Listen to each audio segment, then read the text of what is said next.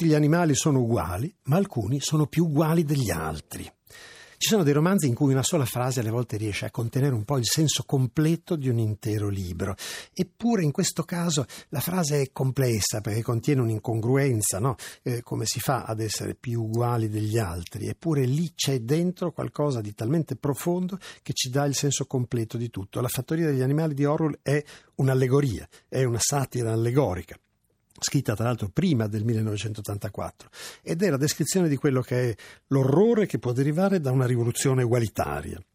In fondo, quello che Orwell voleva spiegarci era che la degenerazione del sistema di potere sovietico è sicuramente la cosa peggiore che possa succedere all'uomo, perché è la realizzazione di un'utopia che diventa drammatica e soprattutto perde il suo senso ultimo. Nella fattoria degli animali, l'allegoria di Orwell, gli animali si ribellano al contadino. Il contadino è un uomo sporco, incapace di organizzarsi, che tratta male gli animali e gli animali si ribellano e stabiliscono di cacciarlo con una strategia comune, costruiscono una specie specie di comune, una grande eh, liberalizzazione che, come accade negli ideologismi sociali delle eh, società sovietiche, devono costruire l'uguaglianza di tutti. Ma è facile costruire l'uguaglianza? No così come tra gli uomini, anche tra gli animali, a un certo punto poi le differenze riemergono, la burocratizzazione di chi organizza la vita sociale emerge e nel grottesco, perché il romanzo è ilare, grottesco per certi versi e divertentissimo, noi riabbiamo la dimensione della costruzione delle gerarchie, delle burocrazie, delle oligarchie che caratterizzano tutti i sistemi sociali e come accade i cavalli sono saggi ma tutto sommato poco coraggiosi, non parliamo delle galline, ma quello che soprattutto accade è che i maiali, i più intelligenti, i più forti di tutti finiscono per costruirsi intorno a un sistema di potere, diventano loro la dimensione della gerarchia, della nomenclatura e quindi l'oligarchia che comanda. Loro, insieme alla scritta tutti gli animali sono uguali, che deve essere quella che riorganizza sul piano di assoluta parità la vita della fattoria, improvvisamente aggiungono una mattina, ma alcuni sono più uguali degli altri e questi, più uguali degli altri, un giorno si presentano davanti agli altri animali camminando sulle zampe posteriori, si sono eretti. I maiali sono diventati praticamente degli uomini, sono diventati quelli che dopo aver sostituito il contadino dominano gli altri e lì cominciano a organizzare un, un regime che è quello che tutti noi sappiamo è la degenerazione dei regimi comunisti. Ora noi vediamo nel dettaglio quello che accade. La scrittura magnifica di Orwell mette in campo mm, non soltanto questa dimensione profetica, ma anche per certi versi una, eh, una morale molto discutibile. Perché? Qual è il senso ultimo di questa allegoria?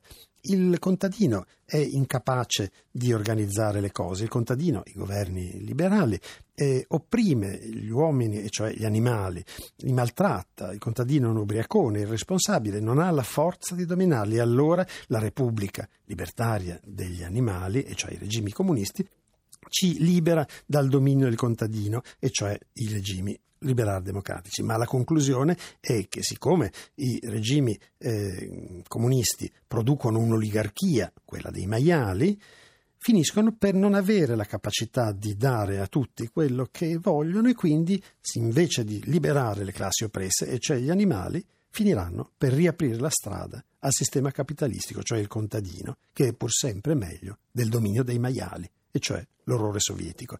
Ecco, se questa è l'immagine complessiva che dà Orwell dell'allegoria del mondo sociale, che è quella che rappresenta la, il dramma del Novecento, non è certo una bella prospettiva. Sembra praticamente dirci che per governare i popoli bisogna essere autoritari, avere polso fermo, essere insomma più duri del contadino ubriacone che ha lasciato che gli animali si eh, guidassero da soli. E dall'altra parte invece c'è la dimensione di un'utopia non realizzata realizzabile, nessuna utopia sembrerebbe nella dimensione orwelliana ha senso, perché nel momento stesso in cui si vuole stabilire l'uguaglianza, rinascono le oligarchie. Nel momento in cui si vuole dichiarare l'uguaglianza, la natura che ci ha fatti diversi ci riporta alla diversità. Ecco, io sono convinto che le biografie degli autori non devono incidere sulla nostra capacità di leggere i libri, ma in realtà Orwell era un vero democratico, un progressista e quindi non c'è dubbio che quando ha scritto questo, eh, questa allegoria dell'orrore sovietico, eh, facendoci anche molto divertire, ha però voluto soprattutto metterci in guardia di fronte a quello che era il problema eh, della degenerazione totalitarista dei regimi. Quello che tutto sommato la fantasia di Orwell nella fattoria degli animali mette in luce è che bisogna avere capacità di vivere nella diversità. Questo è il messaggio di fondo, perché gli animali sono diversi tra loro, alcuni nelle loro contraddizioni, altri nella loro generosità, altri nella loro viltà, perché tutto sommato tutti gli animali rappresentano proporzionalmente quello che siamo noi e questa è la cosa che a noi ci fa divertire di più quando leggiamo il libro, che è effettivamente per certi versi esilarante, ma per altri versi rappresentano la dimensione di una diversità che non può essere compressa. Ecco, questo è il messaggio di fondo quello forse positivo di Orwell, la diversità, l'individualità, la capacità degli uomini adulti di vivere da soli la loro vita è l'unica cosa che va rispettata.